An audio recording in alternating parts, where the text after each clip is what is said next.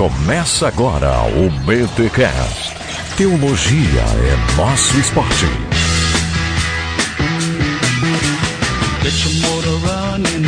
Muito bem, muito bem, muito bem. Começa mais um BTCast de número cento e noventa e dois. Eu sou o Rodrigo Bibo e a gente pode nascer homem, mas para permanecer homem tem que lutar contra o sistema e aprender umas coisinhas. É, minha gente, não tá fácil pra ninguém e eu espero que o BTCast dessa semana possa lhe ajudar. Eu entrevisto Fabrine Viguier, ele que escreveu Ser Homem, um guia prático para a masculinidade cristã. Gente, um bate-papo curto aí de uns quarenta, cinquenta minutos. minutos mais ou menos, mas tenho certeza que vai edificar a sua vida. Tanto é que é um tema que a gente precisa falar mais vezes aqui no Bibotalk, que a gente vai trazer mais pessoas para falar sobre esse tema, porque, gente, precisamos falar de masculinidade cristã, precisamos falar de feminilidade cristã. Sim, é muito necessário, pode parecer besteira, mas os rumos que a sociedade está tomando atualmente, as decisões, as cosmovisões e por aí vai, é muito importante reforçarmos aí a compreensão bíblica de ser homem, de ser mulher. Por isso, este papo aqui com Fabrine Viguier vai ser interessantíssimo. Mas antes, os recados paroquiais.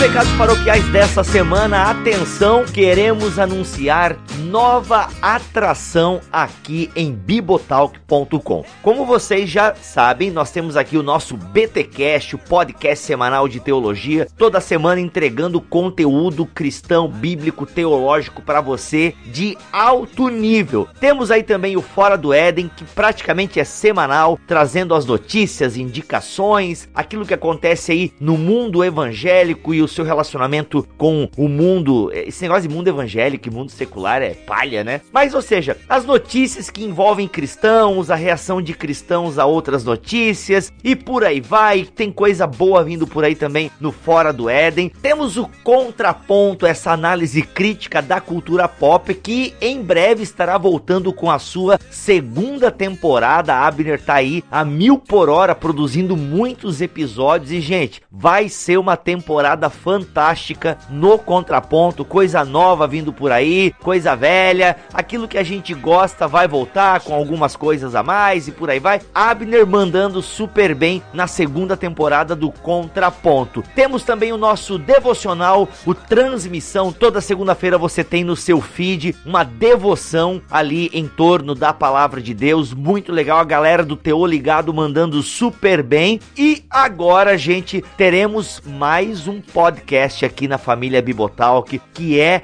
o Lado a Lado. Eu não vou falar muito não aqui, ouve só esse trailer.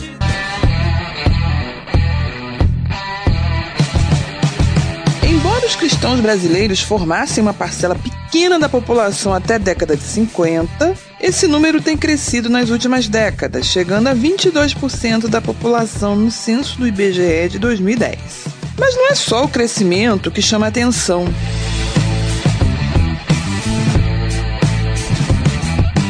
Esses desigrejados informais que acabam, por diversos motivos, acomodando a rotina deles para hora em uma igreja, hora em outra, acabam sendo turistas cristãos, né? Eu não era desigrejada, apesar de parecer para muita gente. Sobre a divulgação de cultos online ou pastoreio online, eu acho que ele contribui sim para o crescimento do número de desigrejados. Eu vou na igreja na terça-feira da Vitória. Ah, então eu vou na terça-feira da Vitória na igreja tal.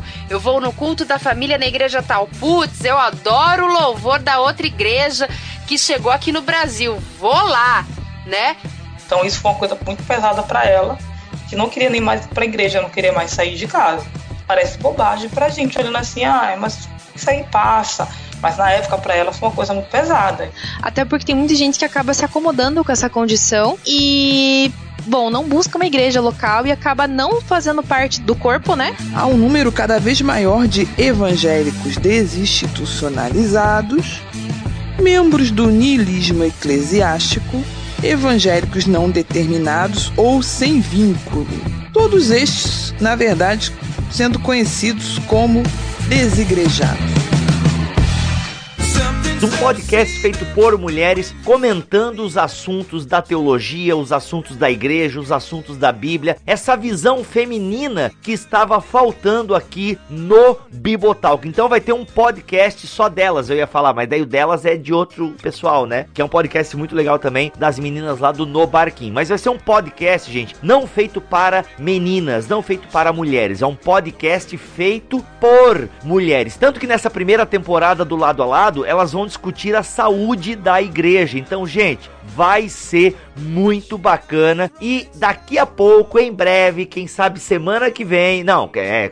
Essa semana, gente! Essa semana o episódio pode estar aparecendo aí no seu feed. Então, não se assuste se no seu feed geral aí do Bibotalk aparecer Lado a Lado. Caramba, o que, que é isso? Lado a Lado, meu? Ouve aí que as meninas mandam super bem e estão empolgadíssimas para tratar de teologia, Bíblia, igreja e por aí vai. E antes de irmos para o BTcast dessa semana, queremos reforçar o apoio que estamos dando à campanha Ame Jonatas, esse menino que agora está com nove meses e tem a A M E, a atrofia muscular espinhal. Jonatas luta contra o tempo, precisa fazer um tratamento caríssimo. Então, no momento, a gente está fazendo o que, pessoal? Orando, realmente pedindo uma intervenção miraculosa de Deus. A gente tem orado por isso, para que Deus entre com uma providência. E ao mesmo tempo que a gente ora, né, a gente também pede para Deus, então, Deus, que o milagre aconteça, né, de maneira realmente ali no corpo do Jonatas, ou que o milagre aconteça e as pessoas tirem, né, dos seus bolsos dinheiro e, e deem pro Jonatas, sabe, para que ele consiga levantar o quanto antes esse dinheiro, gente, sabe, meu, eu, eu tive lá visitando no hospital o, o pai, eu não tive coragem de entrar para ver a criança, porque só os vídeos que eu já vejo, né, na página oficial do Jonatas já mexem muito comigo, né, quem é pai sabe, mas eu conversei, passei uma tarde com o pai ali, a gente tá mobilizando bastante aqui a cidade, né, pessoas famosas estão entrando na campanha também, só que, gente, eles não chegaram a nem um milhão ainda, nem um milhão, então, assim, precisamos levantar esse dinheiro, precisamos levantar o quanto antes, eles têm advogado, tá, gente, algumas pessoas questionam, ah, mas o Ministério Público e a questão da saúde e tal, eles estão recebendo orientação de advogados e tudo que tá dentro é, das possibilidades deles, eles estão fazendo, ok, gente? Então, assim, tem televisão, tá envolvida, mas parece que também não pode ficar fazendo mais programas que são ditos sensacionalistas, né, que se amparam numa doença de uma criança, alguma coisa assim e tá total, então, assim, gente, eles estão tentando de tudo, ok? Então, quero incentivar vocês aí, gente, a fazerem essa doação, abracem essa causa, gente, muito lindo, tem várias igrejas fazendo ações e tal, membros de igrejas, né, fazendo ações, outros grupos religiosos estão fazendo doações, então, assim, é hora de nós, como igreja do Senhor Jesus, nos mobilizarmos, é claro, se tivermos condições financeiras para tal, mas, gente, olha só, se todo mundo que curtiu a página do Jonatas, lá, a página oficial, doasse pelo menos vinte reais, a gente chegaria no montante necessário, né, muita gente só curte, compartilha, o que é importante também, mas o que a gente precisa mesmo agora, o que o Jonatas precisa é do dinheiro, então, se você pode, faça a sua doação, mas onde eu faço a doação, gente? O link da página oficial está aqui na postagem deste BTcast, ok? Infelizmente tem gente aí utilizando a doença do Jonatas para arrecadar dinheiro e roubar dinheiro, já aconteceu, infelizmente, e pessoas na boa fé acharam que era verdade e acabaram doando, então, assim, os canais oficiais de doação estão na página Ame Jonatas e o link está aqui na postagem deste BTcast, beleza? Vamos então para o seu podcast semanal de teologia.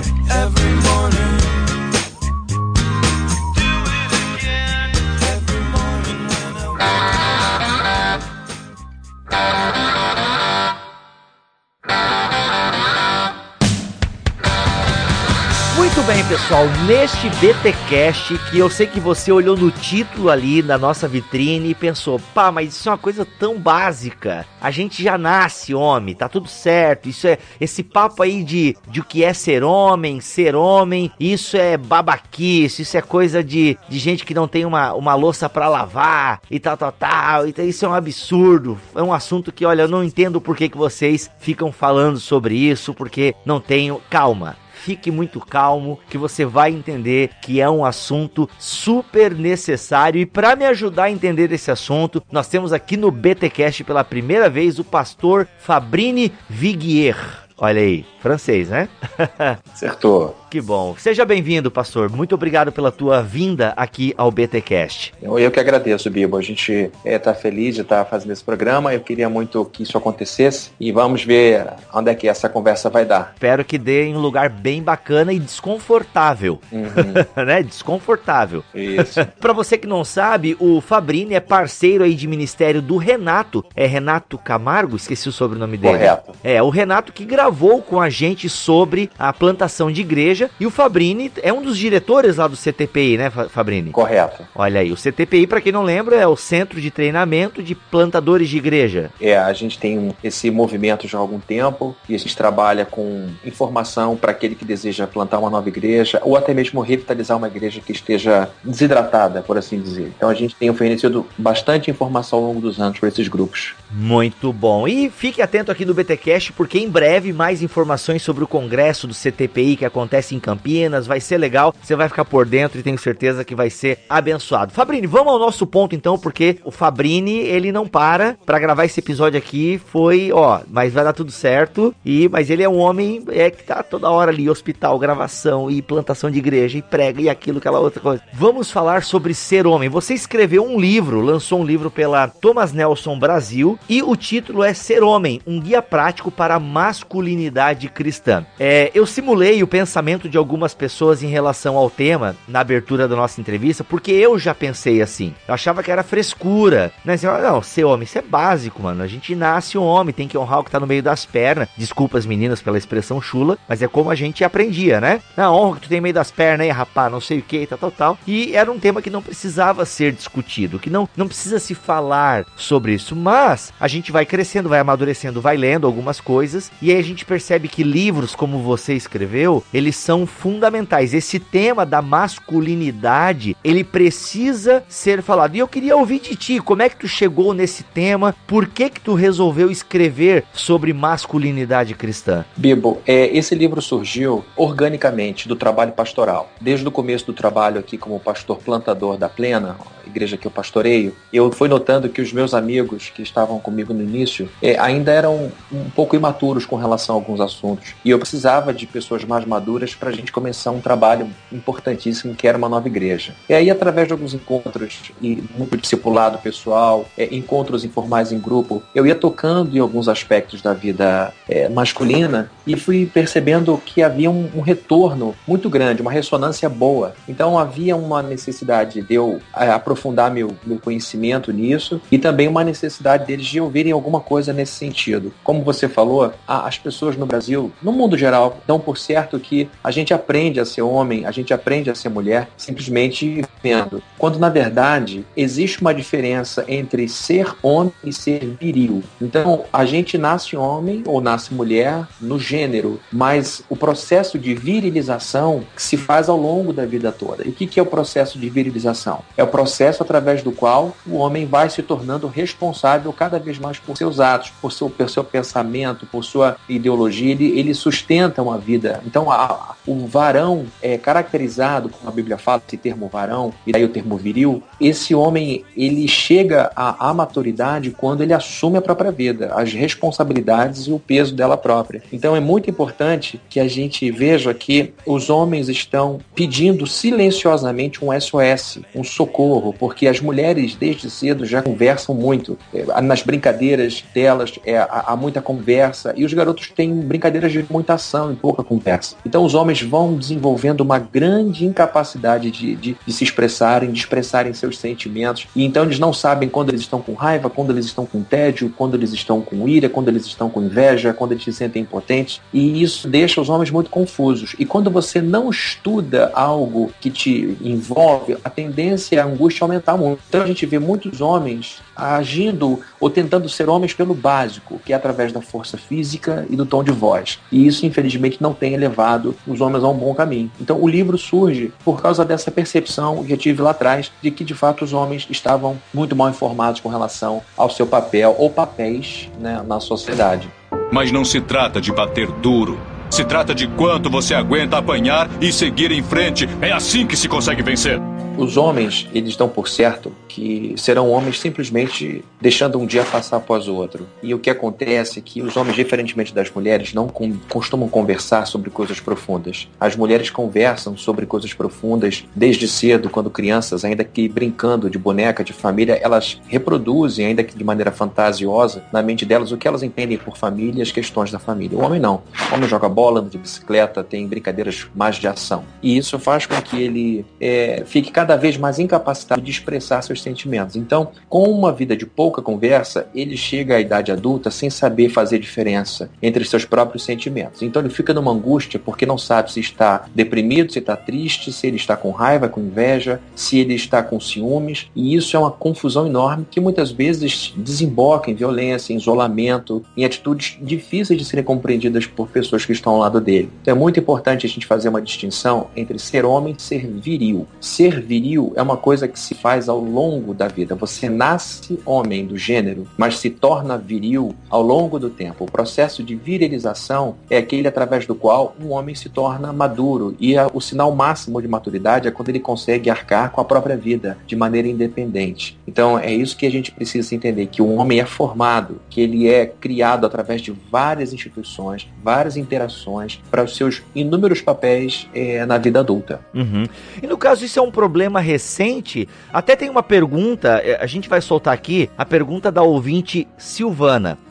Bem, aqui é a Silvana Oliveira de Niterói. Eu queria saber o seguinte, antes da Segunda Guerra Mundial não havia adolescência. A criança em determinado momento já era considerada adulto, recebia as prerrogativas sobre o que é ser homem e pronto. A adolescência acabou criando um processo de transição, mas será que isso foi benéfico ou maléfico para os homens? Em outras palavras, o surgimento do conceito de adolescência prejudicou a visão atual sobre masculinidade? Se prejudicou ou não, como isso aconteceu? Bom, respondendo à pergunta da Silvana, é bom a gente fazer uma, um histórico rápido sobre essa questão da, da formação do homem, da virilização. Existe aquilo que alguns escritores apontam como sendo a virilização pré-industrial, a virilização industrial e a virilização pós-industrial. O que acontece? Historicamente falando, pouco mais de duzentos anos atrás, quando a Revolução Industrial estoura na Inglaterra, acontece uma mudança muito grande. Até a Revolução Industrial, o homem é era criado dentro de casa por seu pai, por seus tios, por seus avós, por outros primos mais velhos, que não precisavam sair de dentro de casa para trabalhar. O trabalho era artesanal, as oficinas ficavam no próprio quintal, então o menino tinha uma série de referências masculinas para saber como se portar diante de um ato de violência, de um ato de covardia, diante das mulheres e uma série de outras situações. Então, com o advento da Revolução Industrial, esse homem sai pela primeira vez da história humana de dentro de casa para trabalhar. A evolução da história humana passa por uma série de organizações sociais.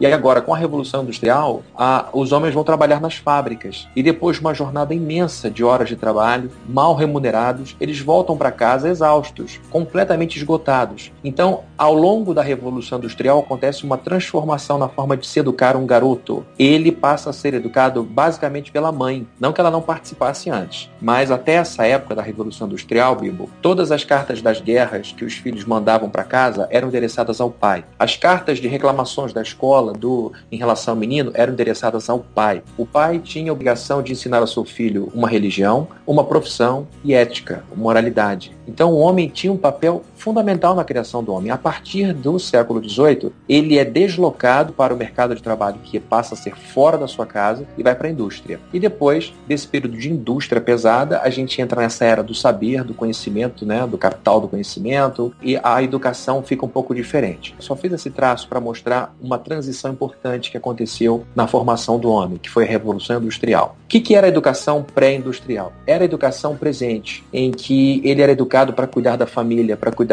daqueles que estavam mais próximos a ele. Era uma educação com muitas referências, ritos de passagem. Os meninos passavam por, dependendo da sua região, da sua cultura, por momentos muito marcantes da história, até mais recentemente, e não mais hoje, mas era fundamental como um rito de passagem, de inauguração da vida adulta, a passagem pelas forças armadas. Então as forças armadas serviram como o último degrau da formação de um homem. Só que hoje em dia isso se esvaziou muito, e, eu, e depois eu falo um pouco sobre isso. Mas a virilização industrial, já passando por um outro passo, não é mais dada num contexto familiar. O homem vai para a fábrica e passa a lidar com aço, passa a lidar com calor, passa a lidar com ferramentas pesadas, passa a ver a dureza da vida industrial. Então, acontecem acidentes, é uma vida dura, de pouco pagamento, muita competição. O que que se extrai culturalmente desse ambiente de trabalho para a educação de um garoto? Que a vida é dura. Então, os educadores, os pais, os tios, passaram então a dar a seus filhos um reflexo dessa dureza da vida industrial. E aí você deve lembrar de alguns é, bisavôs que eram muito duros com os seus filhos, que eram muito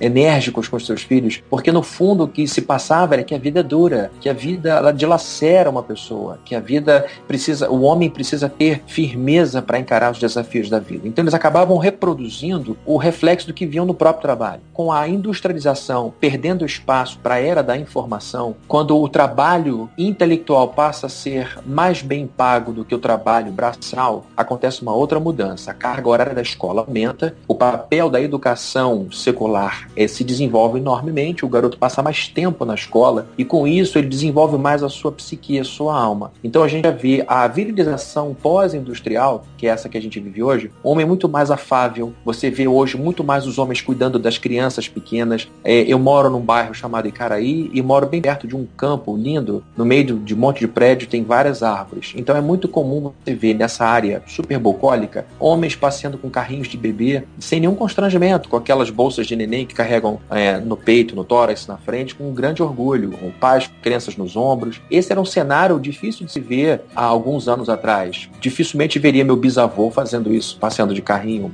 e muito mais o pai dele. Então, essa educação pós-industrial é uma educação do diálogo, é uma educação do sentimento, em que passa a, a se considerar uma parte não concreta do ser humano, que é a psique. Com a criação da psicologia e com a expansão dela fora do âmbito da igreja, passou-se então a estudar a alma da pessoa sem a influência da religião. Então a estrutura da alma vai ganhando espaço no, no, na, no ideário social e os pais vão se conscientizando que educar um menino não é simplesmente dar um teto para ele viver, um pouco de comida para ele. É também educá-lo para a vida, como ele se portar diante das provações, como evitar alguns atalhos que podem se tornar vícios e coisas desse tipo. E a adolescência, com relação a Silvana, a pergunta que ela pôs pra gente, se o conceito recente de adolescência atrapalhou a vida dos homens hoje. Realmente, nós olhamos hoje que existe uma grande quantidade, é fácil de se notar, não só no Brasil, mas é um fenômeno do mundo ocidental, que existe um fenômeno em que a adolescência se esparrama para os dois lados. Ela começa mais cedo e ela termina mais tarde. Mas não se trata de bater duro. Se trata de quanto você aguenta apanhar e seguir em frente. É assim que se consegue vencer. O que eu vejo é, é muito engraçado e trágico. Engraçado é a maneira errada de falar. É trágico, na verdade. Que numa sala, você vê aquela menina de onze anos, que era a menina de onze anos do meu tempo. Ela era uma menina mesmo, entendeu? Com o penalzinho da Barbie, arquinho na cabeça, toda cheia de dar maçã pro professor, aquela coisa. E na mesma sala, você já vê uma menina que já tem é, é, sensualidade, que já age como uma mulher, já tem até o corpo mais desenvolvido. Que a questão do corpo corpo dela ser mais envolvido não é, não é culpa dela, né? A minha coordenadora pegou a conversa de WhatsApp de, de uma delas, por causa que estava com o celular na sala de aula, ela ficou assim horrorizada, né, com o papo delas. E isso já é um fenômeno instalado, não é uma coisa que vai acontecer, é uma coisa instalada. Então antecipa-se a adolescência, sobretudo dentro da curiosidade da área da sexualidade, né, mais do que qualquer coisa, e ela se prolonga para além é, da adolescência em si. E o que acontece é que você vê a, a adultos hoje, né, com quarenta anos, com cinquenta anos às vezes, querendo é, reviver experiências que ficaram cristalizadas na cabeça dele, e numa sociedade que celebra a juventude e morre de medo da velhice. Então a gente vê uma sociedade que não gosta de envelhecer, não sabe envelhecer, e que estica o quanto pode essa, esse espaço. Mas a adolescência, esse conceito, realmente ele é recente na história. Até não muito tempo atrás, uma criança era tratada como um pequeno adulto. Então você você vê, por exemplo, como que, mais uma vez, os avós e as avós, minha mãe conta a história de apanhar da avó com cabo de vassoura. Então, era a portuguesa bruta e era aquela vida de... Meus avós são imigrantes da Europa por causa da guerra, vieram antes mesmo da Primeira Guerra, da Segunda Guerra, e era aquela criação em que tudo se misturava. A avó batia em neto e batia pra valer, e era aquela coisa bruta, porque elas foram criadas, eles foram criados, ainda crianças, como se fossem adultos. Participavam, assim que pudessem, das atividades. Se fosse no campo, colhendo coisas na fazenda, fosse em casa, lavando louça como adulto. Então, quando a, a psicologia se desenvolve, ela vai é, elaborando realmente um conceito importantíssimo, que é essa fase de transição entre a infância e a vida adulta. E, culturalmente falando, é uma coisa muito recente, muito nova. E a gente ainda ouve coisas do tipo, no meu tempo não era assim, era muito difícil, a sua vida é muito fácil, você tem uma vida muito mole, você tinha que ver como é que era a minha vida com o seu avô, porque é, a gente está vivendo com figuras de transição. Então, a, mas eu não acho que o conceito de adolescência atrapalhou o, o adulto de hoje. O que que atrapalha o adulto de hoje? É um movimento que vem desde os anos de mil novecentos e sessenta. Esses anos de mil novecentos e sessenta, das grandes revoluções que aconteceram, principalmente no, no cenário intelectual acadêmico da Europa, que geraram movimentos culturais, de música, teatro, de vanguarda, pessoas que passaram a questionar a formulação da sociedade como sendo uma sociedade embasada em valores tradicionais de religião, de família. Tudo isso começa a ser questionado lá atrás na Europa, se expande para os Estados Unidos. A gente tem o Woodstock aí como sendo um ícone desse movimento de protesto, movimento hippie que se deu logo depois. E a sociedade é dinâmica, ela está se experimentando o tempo inteiro. E você sabe que um cientista, enquanto não descobriu o que deseja descobrir, ele continua experimentando. Então a sociedade ainda não descobriu o ponto certo para algumas coisas e por isso experimenta tanto. Então o que acontece? Lá atrás, esse movimento de protesto, ele vai se expandindo de tal forma que a gente gera aí um novo momento que a gente chama de pós-modernidade, em que nada mais é fixo, nada mais é uníssono, nada mais é, é monocromático, tudo é diverso, tudo é permitido. E aí o homem entra nessa história. A masculinidade deixa de ser de um único jeito. A masculinidade deixa de ser, por exemplo, nos discursos de algumas pessoas hoje, um atributo do homem do gênero masculino. Então, hoje a discussão de gênero diz, é, gira em torno da performance. E existem experimentos na Europa que já estão utilizando em escolas públicas e até mesmo em termos de educação padrão, suspendendo, por exemplo, a, a forma como se tratava menino e menina até algum tempo atrás. Então, para algumas sociedades, faz o experimento de não dar ao menino o carrinho, não dar à menina a boneca, porque dessa forma a sociedade estaria perpetuando um, um, um meio opressivo de tratar a mulher e como ela sempre vem tratando. Então, existe um movimento que vem chegando cada vez mais perto do Brasil, em que a masculinidade tem que ser vista de, de várias formas, inclusive se a pessoa vai querer experimentá-la por um período da sua vida, vai querer suspender isso e depois voltar. Então, as pessoas vão experimentar. Hoje, a questão não é você Você apenas aceitar o diferente. Hoje você é quase que obrigado a provar o diferente. Então não há nenhum problema dentro desse pensamento, e eu estou reproduzindo aqui um pensamento secular, tá? Não há nenhum problema em você experimentar uma vida de homem por um período e depois experimentar uma vida afeminada a outra, e se não gostar, voltar à vida de homem. Isso faz parte de uma pessoa que vive num mundo altamente mutante. E aí, meu amigo, é que gera a angústia do cristão, porque ele se vê cada vez mais isolado numa sociedade em que não Não existem mais absolutos, não existem mais é, aquelas formas tradicionais de se enxergar a vida. E, e isso gera muito desconforto. Então, nesse cenário, e estou prolongando muito a questão da, da Silvia, tá, Silvana? Tá excelente, tá excelente. Manda bala. O homem hoje permanece na adolescência pelas conveniências de uma vida de adolescente. O que, que o adolescente é? É um menino com traços de homem, com sexualidade de homem, com força de homem, com voz de homem,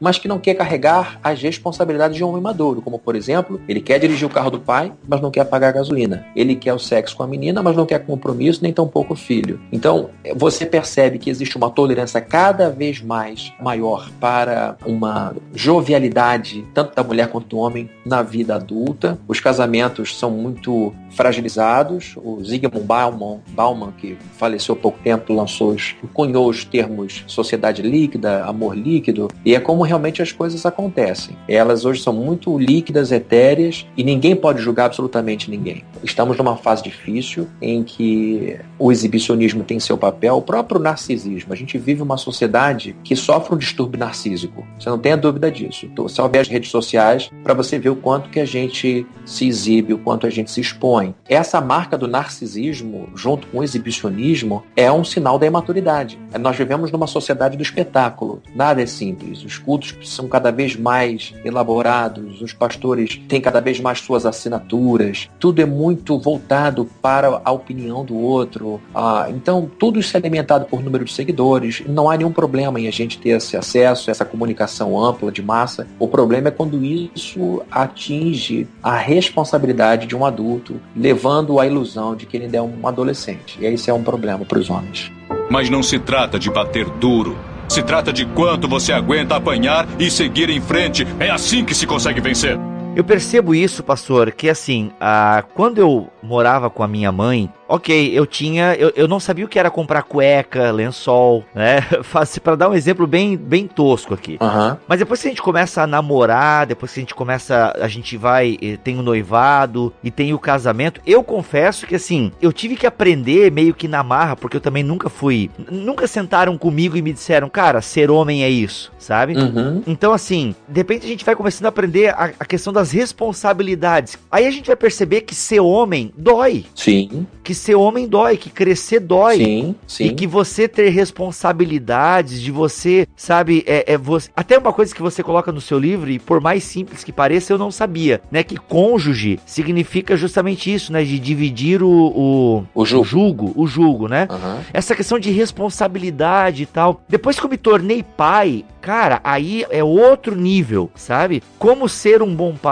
como ser um pai participativo. Eu acho que o que pega é justamente isso, sabe? A gente entender que a vida, que ser homem, cara, não é propaganda de margarina. É porque assim, se a gente parar, se a gente tem um olhar mais tradicional, Fabrine, tem muita gente que vai discordar disso que você escreve, tem muita gente que vai discordar do que o Darren Patrick escreve, com certeza você conhece ele, né? O plantador de igreja. Inclusive, eu não sei se foi ele que cunhou aquele termo, o menino. Eu não sei como é que é em inglês esse termo. Eu sei que na vida nova aqui que é, veio como termo o menino. E ele fala justamente isso. E na mentalidade dele, e eu acredito ser a sua também, pelo que eu li do seu livro, tomara que eu não tenha entendido errado, mas existe uma liderança do homem. Né? No entendimento bíblico do Patrick e, e pelo que eu entendi também do seu livro, existe essa liderança. E aqui, gente, antes que vocês nos ataquem, a gente não tá falando de importância, né, de supremacia no reino de Deus. A gente sabe que os, os homens erraram muito na sua masculinidade, como até tu mesmo falaste, Fabrine, através da força, da imposição. E depois a gente tem que falar um pouquinho sobre Efésios, né? Mas assim, eu vejo que os homens parece que não entenderam esse, essa postura de liderança, né? Eu vou usar o termo aqui que eu tenho um pouco de dificuldade, talvez tu me ajude, mas a questão do sacerdócio, né? Fala um pouco pra nós sobre isso, sobre o cara, ele quer as benesses, porque a adolescência é isso, né, cara? Tu não paga a conta, tu só pede cinquenta pila pro pai. E aí a gente tem visto homens que, não, agora eu tenho a minha grana porque eu trabalho, mas deixa eu aqui, né? Deixa eu... Aí o cara tem família, mas ele ainda vive uma vida quase como de solteiro, sem as responsabilidades de ser um pai de família, sabe? Ele, ele, ele não... Ele Ele foge disso por quê? Porque tem hora que é chato, cara. Tem hora que é chato ser homem. Tem hora que é chato ter que tomar as decisões. Tem hora que é chato. Tem hora que é difícil. Aí muitos fogem, né? Eu acho que é onde muito, quando o calo aperta, que o cara procura um escape. Sei lá, falei demais. Nada. Olha, começando pelo termo sacerdócio, a figura do sacerdote é, aparece na Bíblia como sendo uma pessoa muito privilegiada.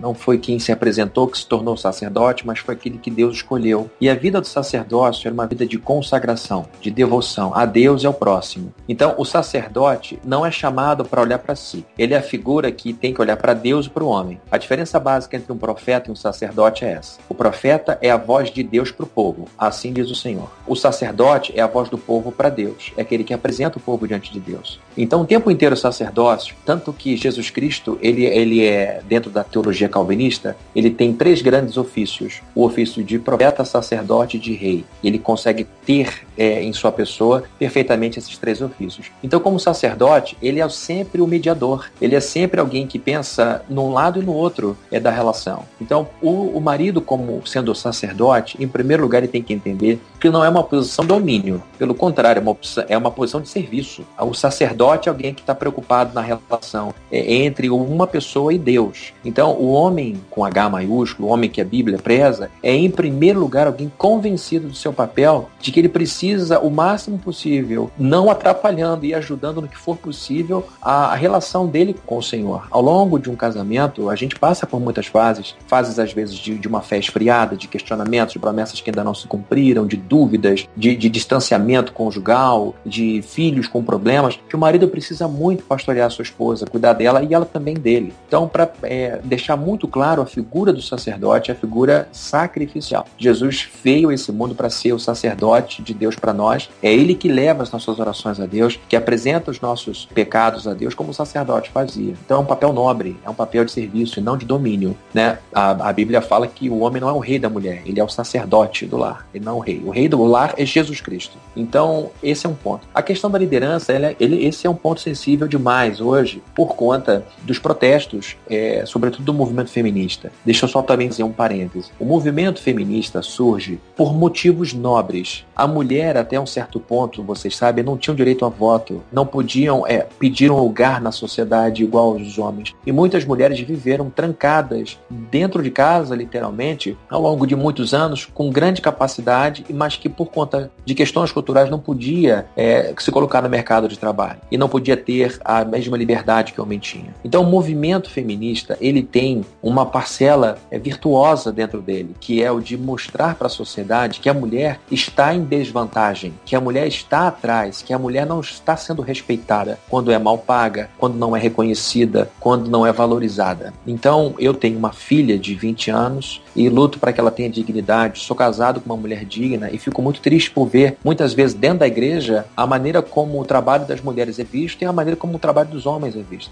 Então, isso é um problema sério que a gente tem que pensar, porque a nossa sociedade ainda é muito machista e se for pensar dentro da igreja também. Agora, eu sei que o feminismo tem seus exageros, tem seus protestos equivocados, mas faz parte do nosso país, da democracia, a gente sabe lidar com a diferença. Então, hoje, falar de liderança masculina é um assunto sensível, principalmente dentro de alguns ambientes mais intelectualizados. Por quê? Porque falar de uma liderança do homem sobre a mulher é bater ainda mais numa ferida que elas estão querendo tratar. Mas a questão é que a Bíblia fala realmente dessa liderança como sendo esse papel de, de levar, de conduzir a família para mais perto de Deus. E o grande problema, Bibo, é que os homens estão hoje muito mais preocupados com os seus bolsos do que com os seus corações. A gente vive numa sociedade de consumo, numa sociedade altamente voltada para o ter, para preencher vazios com coisas, e isso deixa a igreja em segundo plano, terceiro plano. Então a gente vai vendo um homem vazio de conteúdo, não estando próximo de Deus, uma vida devocional paupérrima, e aí depois, quando vai usar o argumento da liderança, vem com um peso de imposição, um peso agressivo, muito distante daquele que Jesus Cristo sempre exerceu sobre a igreja dele, como é a referência de Paulo, né? Assim como Cristo é o cabeça da igreja. Sim, perfeito.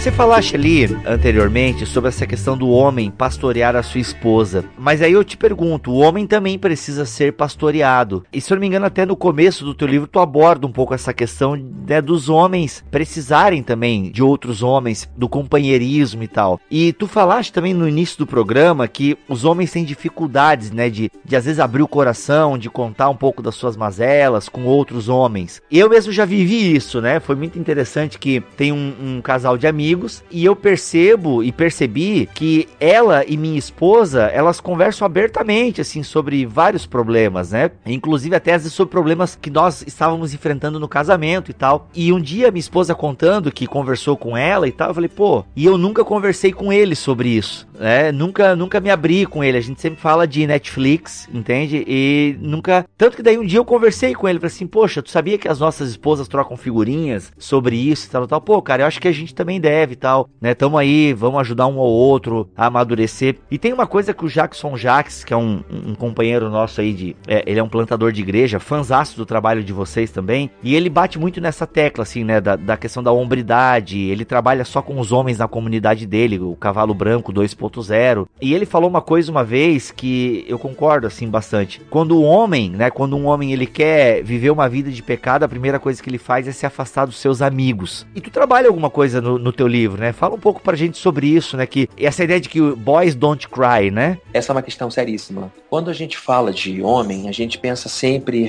numa pessoa solitária. O lobo solitário. É, exatamente. Ele tem essa ideia de que consegue resolver tudo sozinho e que compartilhar dificuldade é assumir incompetência. Então a gente vê muitos homens sofrendo sozinhos, com a imposição quase que diária de ter que mostrar que é homem. Desde criança as brigas começam. Se você é homem mesmo, faz isso. Se você é homem, pula daqui. Se você é homem, faz essa loucura. Se você é... Você não vê isso entre as mulheres. Se você é mulher, faz isso. Se você é mulher... Os homens estão o tempo inteiro questionando a habilidade uns dos outros. Então Então, isso não, se você é homem mesmo capaz, você vai ter que ter várias mulheres, você vai ter que ganhar muito dinheiro, você vai ter que ser muito poderoso. E isso tem um, um caminho, às vezes, é, avassalador para a alma humana. Então, a gente vai desenvolvendo ao longo do tempo uma dificuldade de expressar os sentimentos, até o ponto de a gente chegar a sofrer de uma coisa chamada alexitimia. Essa é uma questão séria, porque é a dificuldade do homem, não só do homem, mas da pessoa, de expressar suas emoções. Foi o que eu falei, o sujeito não consegue expressar se o coração dele está inflamado por ciúme, ele não sabe fazer a distinção do ciúme para inveja, ele não sabe se a inveja tem um pouco de ira. Então, quando você não conhece o seu mal, a sua angústia só aumenta. Então, quando você vai diante de um médico, ele explica o que está acontecendo e dá um diagnóstico, você sai mais aliviado, ainda que seja uma coisa séria.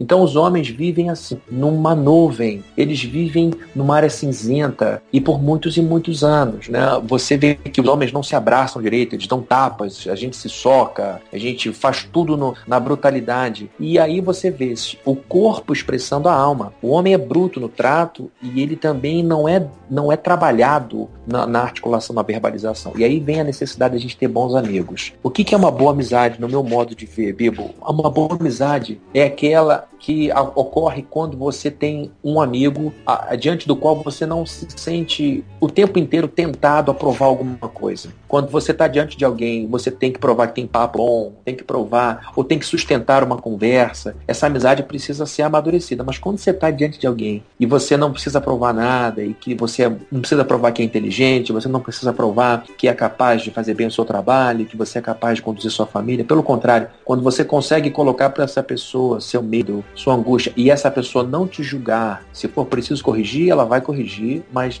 sem julgamento, sem um olhar de superioridade. Aí você encontrou um grande amigo. Então, um grande amigo é alguém com quem você passa muito tempo, e nesse tempo grande tem que ter espaço para você dizer: cara, eu não gostei do que você falou, sem que você percebesse, você me magoou. O outro vai ouvir sem ficar na defensiva e vai dizer: me perdoa, você é um grande amigo, eu não quero te magoar, não faço mais isso. E aí a amizade continua. Então, uma amizade boa é aquela que tem espaço para você ser quem você é, ficar muito à vontade, chamar atenção, ouvir com atenção a crítica e continuar. Isso, meu irmão, não tem preço. Se um homem consegue encontrar alguém assim, e ele enfrentar então na vida as crises que, que com certeza vão se abater, ele vai ter um grande amigo do lado, sabe? Quando ele chega lá na casa dos trinta, em que ele tem que apontar uma década de, de afirmação profissional, ele vai ter alguém para ajudá-lo. Ó, segue por aqui, continua com o seu programa, não larga o estudo, mantém a empresa desse jeito. Chega nos quarenta, é muito comum um cara encontrar uma crise existencial. Depois de vinte anos, né, tentando focar alguma coisa, ele chega nessa idade aí, por volta dos quarenta anos de idade, é, dizendo: eu, o que eu fiz não tem tanta importância, o que me movia lá atrás não me move tanto, eu não, não sei mais se eu sou capaz de fazer outras coisas diferentes. E aí ele começa a querer provar para si mesmo que ele consegue realmente algumas coisas, inclusive arranjar outras mulheres, inclusive ter filhos, inclusive uma série de outras coisas que ele fazia quando jovem, esportes radicais. Essa é uma área, é uma época muito perigosa, porque a crise, ela é de ordem existencial. Quem eu sou? Chega nos cinquenta, a crise é outra, é de ordem hormonal. Ele já se sedimentou como homem, mas só que agora ele tem uma variação hormonal muito forte, e isso gera um baque na, na relação conjugal dele, na, na, na vida social. Então, depois vem outras. Então, o homem precisa, assim, de grandes amigos para se afiar, para se nivelar, para ser estimulado a caminhar para frente. E é uma coisa que a gente tem que valorizar a, ao longo da vida e buscar se abrir, porque o homem, depois de uma certa idade, é difícil de fazer amizade. Depois dos quarenta, é complicado. Mas não se trata de bater duro. Se trata de quanto você aguenta apanhar e seguir em frente. É assim que se consegue vencer.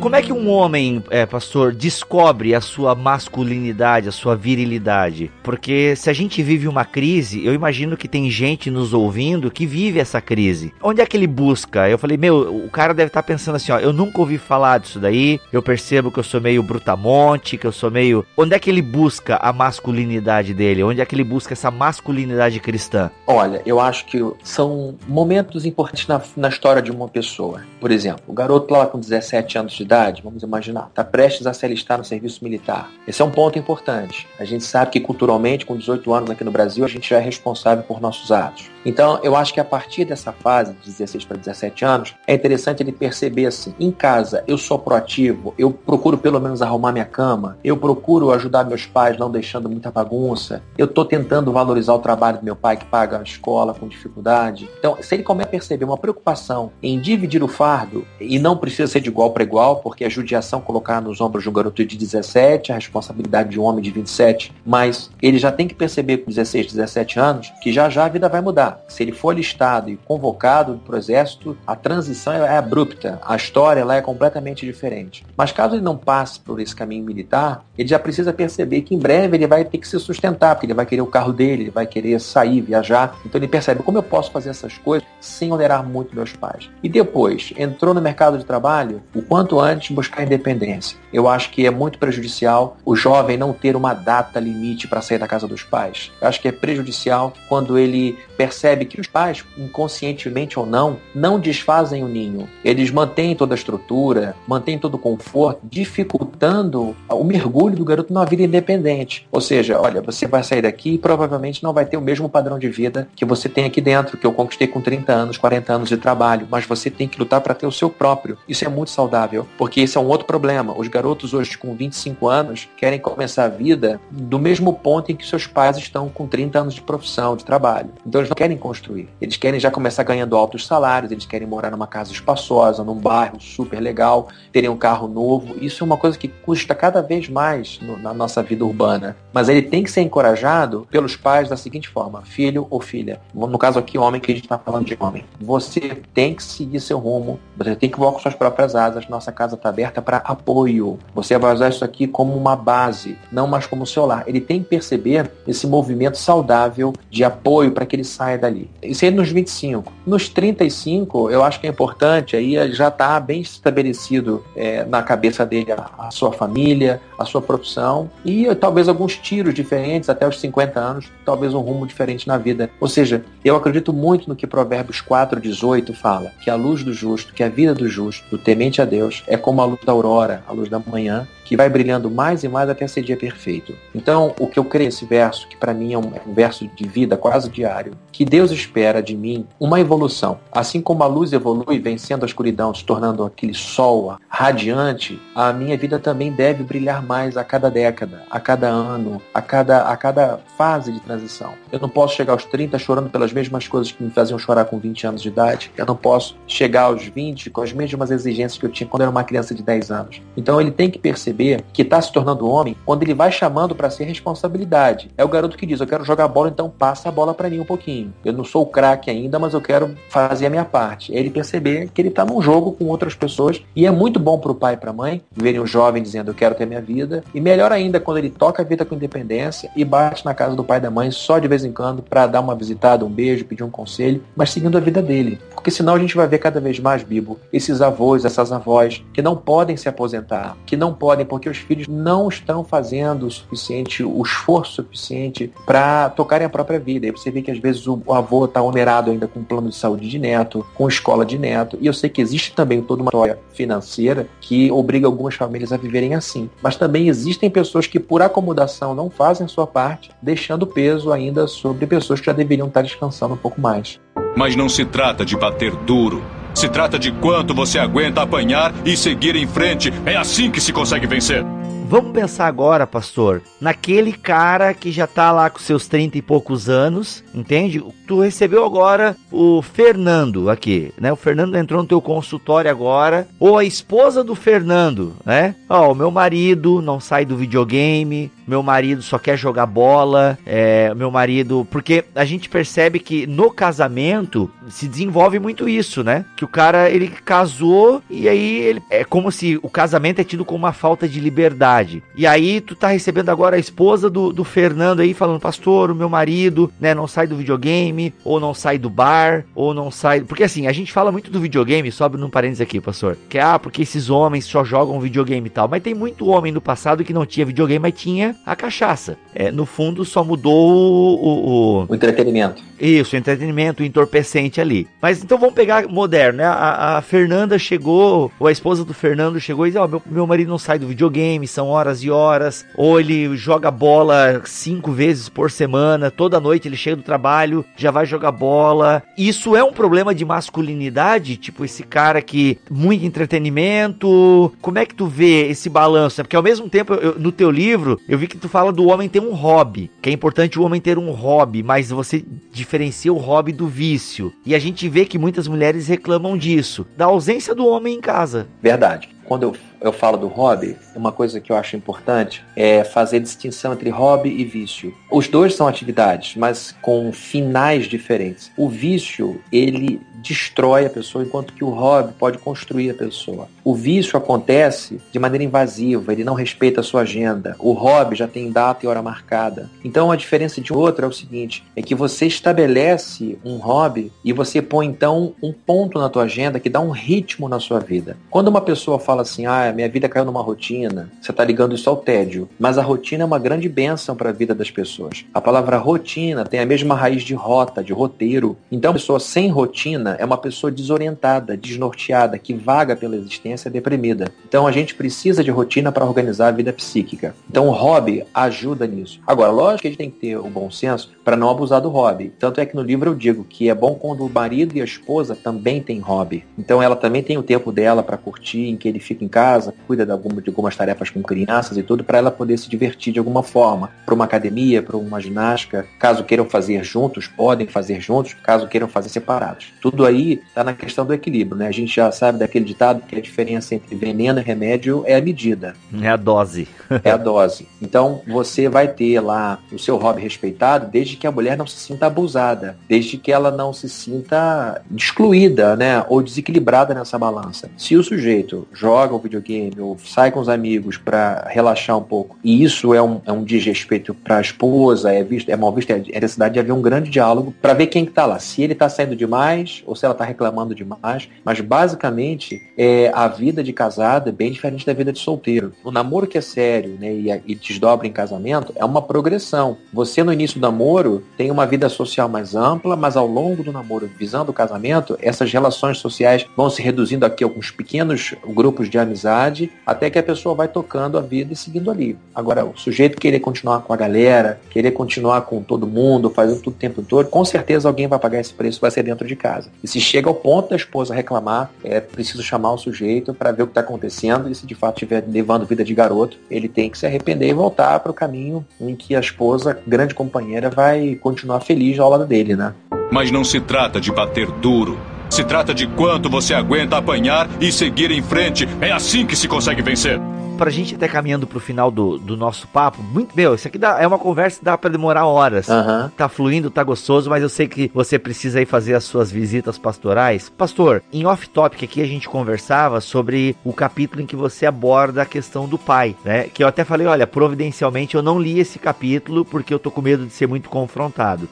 E você disse que é importante. Por que que você acha importante num livro que fala sobre masculinidade? Eu sei que pode parecer óbvio a minha pergunta, mas mas eu acho que ela tem a razão de ser. É, por que falar do homem e o seu pai? Bom, primeiramente, a gente sabe que esse assunto é mal resolvido na cabeça do homem pós-moderno. a figura masculina hoje, no que diz respeito à educação, é muito fraca. A gente vê, por exemplo, em, em comunidades carentes, eu tenho amigos, que, membros da igreja, que trabalham como defensores públicos ou como juízes da vara da infância e adolescência, e eles dizem que é muito comum ter grande parte dos processos envolvendo o menor e a mãe, e o pai muitas vezes é desconhecido. Eu sei que no, no meio mais, mais humilde é mais comum ver mulheres, e não há nenhum tom de preconceito nisso, mas é o que se verifica. É menos raro ver uma mulher com dois, três filhos diferentes, com homens diferentes. A gente vê isso também nos meios sociais mais elevados, de maior poder econômico, mas é mais difícil. Embora o homem no, na classe social mais alta não, não seja com esse comportamento, ele se ausenta muito da criação, ele se torna um desconhecido para o filho, não há nenhum envolvimento. E isso gera uma, uma grande frustração. Por quê? A figura do homem na, na vida de um menino tem muito um caráter legislativo, é um caráter de vigilância, um caráter regulador.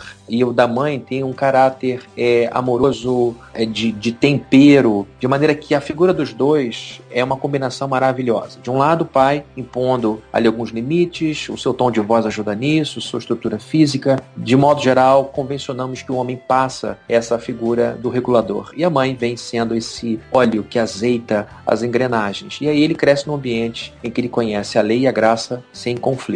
Então, quando isso se destoa, ele tem muita dificuldade de conviver com regulamentos, com regras, com força. E isso gera um, uma angústia muito grande no, no coração dele. No capítulo sete do livro, eu falo da minha história com meu pai. E, Bibo, foi o capítulo mais difícil de escrever. Eu li e reli esse capítulo, já perdi as vezes que eu fiz isso. E não houve uma vez que eu não, de alguma forma, me emocionasse. Por quê? Embora a história esteja resolvida no meu coração, ela me marcou profundamente. E o distanciamento dele era muito mais de ordem emocional do que física. E isso gerou muita dor, né, no coração, porque o distanciamento físico, o desaparecimento do pai, gera uma dor. Mas o distanciamento voluntário de eu estou perto fisicamente, mas não emocionalmente, gera uma dor muito maior que a dor do desprezo, de se sentir desprezado. Então, esse é um capítulo importante, porque o homem que não resolve muito bem a sua história com seu pai, ele vive com um misto de pensamentos que o justificam, né, que são pensamentos auto-justificativos. É, olha, eu tenho razão para agir assim com meu pai, eu tenho razão para não gostar dele, eu tenho razão, inclusive, para ter raiva dele. E, por outro lado, ele fica culpado porque sente raiva do pai e não deveria sentir, porque ele é cristão e não deveria ter sentimento, sobretudo em relação ao pai dele. Então, ele vive um conflito enorme. Ele não sabe como conviver. E quando existe caso de abuso, de violência, é pior ainda. E aí o cara diz: Fabrine, eu já recebi vários aqui no gabinete. Eu não consigo perdoar meu pai, mas eu tenho que perdoar meu pai. Eu não consigo conviver com meu pai. E aí a gente tem que fazer uma, uma colocação muito importante, Bibo, que é a seguinte: perdoar, o cristão é obrigado. Não existe a possibilidade do cristão não perdoar. Porém, conviver não. O convívio e o perdão são coisas diferentes. Então é aí que mora o nó do problema. Tem gente que acha que perdoar vai lhe obrigar a conviver. E aí a dúvida é: como é que eu vou conviver com uma pessoa que me espancou? Como é que eu vou conviver com uma pessoa com a qual eu não tenho a mínima intimidade? Sobre o que a gente vai conversar? É um desconforto enorme ficar com meu pai. Como é que a gente vai conviver com uma pessoa que fez tanto mal para minha mãe? Então a pessoa acha que, por não conseguir conviver, o perdão não chegou. Então, quando Jesus Cristo fala que a gente deve amar os nossos inimigos, isso também está no livro, a palavra grega para inimigo é pessoa odiosa. É uma pessoa odiosa. Aí você pergunta: como é que eu vou amar uma pessoa odiosa? Aí você pensa: é impossível. Não. O amor não é sentimental. O amor que se pede ao inimigo é um amor comportamental. É tratá-lo com consideração, com respeito e com certo distanciamento para que, inclusive, você se preservar. Então é, é aquele amor que diz o seguinte: eu não vou revidar a crueldade, eu não vou revidar a notícia ruim, eu não vou re, é, reproduzir o que ele diz, eu vou deixar morrer aqui, não vou reproduzir, vou me defender aqui, também não vou me aproximar porque eu posso acabar morto nessa história. Mas a, a, a Bíblia diz que a gente tem que amar pessoas, e eu entendo que é impossível você amar sentimentalmente uma pessoa dessa natureza, mas não é impossível amá-la comportamentalmente. Então o que, que eu digo?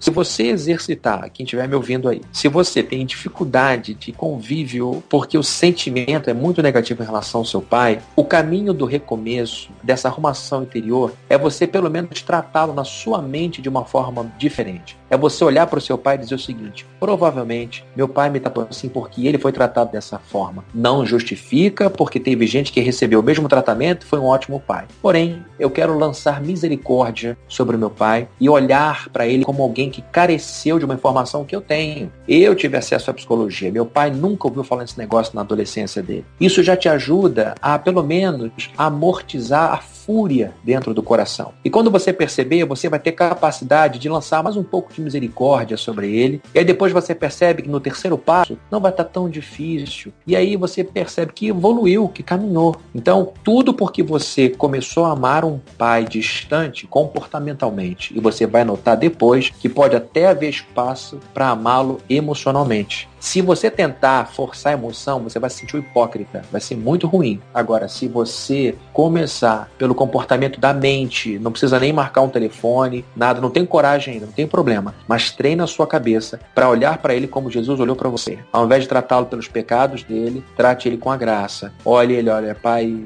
E, e um dia, se você puder verbalizar isso para ele, vai ser excelente, principalmente para quem fala, né? Então, eu tive esse momento com meu pai, pude conversar com ele, chorei copiosamente, mas foi um choro que lavou minha alma. Dali a relação melhorou e depois a gente evoluiu um pouco. Aí eu não vou fazer spoiler do capítulo não, que você vai ler depois.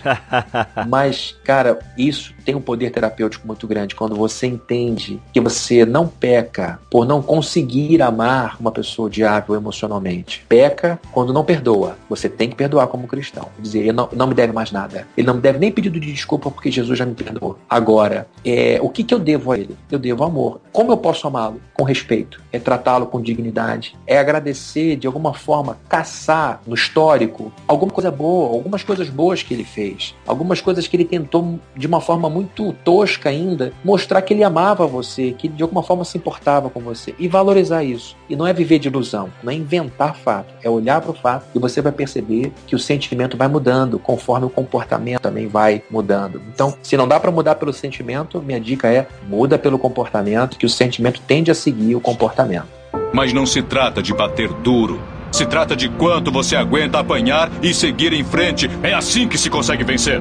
Para a gente encerrar, pastor, uma palavra final aos homens que ouvem o BTcast. Bom, é, ser homem é um desafio, né? No mundo, de modo geral, ser homem é um desafio. Por mais que a sociedade queira confundir a gente hoje com esse discurso de que ninguém é mais alguma coisa fixa, para nós, homem vai ser homem, mulher vai ser mulher para o resto da história. Então, para nós, ser homem é uma coisa que exige muita força, sobretudo força moral, para a gente não ceder às pressões, os atalhos daquilo que pode amenizar um mal-estar. A gente tem que ser homem em todo o tempo, mas ser homem cristão ainda é muito mais difícil, porque o caminho é estreito. Meu desafio é que você olhe para o homem dos homens, olhe para Jesus Cristo. Nele você vai encontrar muitas virtudes, nele você vai encontrar tudo aquilo que você precisa para seguir teu caminho com segurança. Então, você vai encontrar em Jesus coragem, honestidade, você vai encontrar em Jesus gentileza, clemência, você vai encontrar em Jesus Cristo generosidade, altruísmo. Jesus chorou. Exatamente, humanidade. Você vai encontrar em Jesus perdão, você vai ver em Jesus um homem trabalhador, você vai ver em Jesus um homem fiel, um homem sincero, temperante, amoroso, firme quando precisava ser firme, corajoso demais, compassivo, desprendido, humilde, grato, polido. Tudo isso você vê nele. Então, meu amigo, se você não teve pai, você não tem desculpa. Você tem vários homens na Bíblia para servirem de referência. Davi é um grande homem para coisa boa e coisa ruim. Posso falar mais um pouquinho sobre Davi? Claro, ué. A gente nem falou de Efésios cinco, mas deixa para um outro programa. Até a volta de Jesus a gente fala. Vai, com certeza. Davi eu acho que é um exemplo bacana. Vamos lá. Davi é um exemplo de tudo de bom que um homem pode ser e tudo de ruim que um homem pode ser. O Salmo vinte e três, você vê em Davi clemência, quando ele poupa a vida de Saul duas vezes. Você vê em Davi desprendimento, quando ele sai do reino para não matar Absalão, o filho dele. Diz, eu, eu abro mão de tudo para que meu filho viva. Você vê em Davi coragem para proteger os fracos, para proteger oprimidos. Mas você vê em Davi aquele plano horroroso, a, a, um, um ímpeto sexual descontrolado, e, e se deita com uma mulher casada, a mulher de Uri, Batseba, e depois descobre que está grávida, chama o marido dela, tenta colocá-lo dentro de casa, o sujeito bêbado, diz: eu não posso ir para casa, deitar-me com minha mulher enquanto os meus amigos e a arca de Deus estão no campo de batalha. Mesmo bêbado, ele mantém o juízo, o temor a Deus, e Davi tenta de tudo até que no final ele não consegue mais enfiar aquele sujeito na casa dele para que então ele, deitando-se com a mulher, tivesse lá na conta dele o filho que era do rei Davi. Ele manda uma carta com uma missão estranha em que ele é posto na batalha e então o, os soldados recuam, ele morre lá, fuzilado, por assim dizer, por uma ardilosa é, manha do rei Davi. E aí depois vem o soldado, dá o relatório, e o recado que ele manda para o general é: não fica triste não, são coisas da guerra, e isso acontece. Deus então levanta aquele profeta, vai lá tomar um chá das cinco com Davi, e Natan diz: olha, tinha um homem assim,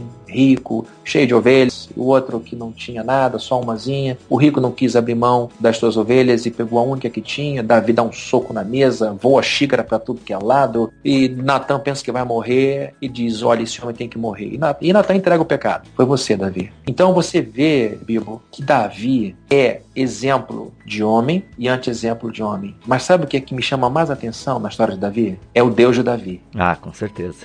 É o Deus da misericórdia. Porque o incrível é olhar para a história de Davi e dizer o seguinte: eu sou como Davi. Eu tenho coisas muito boas, pela graça de Deus, dentro de mim, e eu tenho coisas muito ruins, e isso é por minha própria conta. Então, e eu vejo que Deus me ama mesmo assim. Deus morreu na cruz por mim mesmo assim. Jesus morreu por mim. Então, eu quero dizer para os homens, nessa longa mensagem final: sejam vocês mesmos diante de Deus. Não sejam um personagem. Deus ama vocês do jeito que vocês são. Tudo que Deus aprecia é um coração sincero, verdadeiro, disposto a mudar. Logo depois desse episódio triste de Batseba, ele escreveu o Salmo cinquenta e um, que é lindíssimo, e continuou sendo homem. E é, para mim, até hoje, um dos melhores exemplos de masculinidade a seguir. Então, amo a história do rei Davi, e ele é um exemplo para nós daquilo que agrada a Deus, daquilo que não agrada a Deus, sobretudo de um amor incrível de Deus em nosso favor. Amém, amém.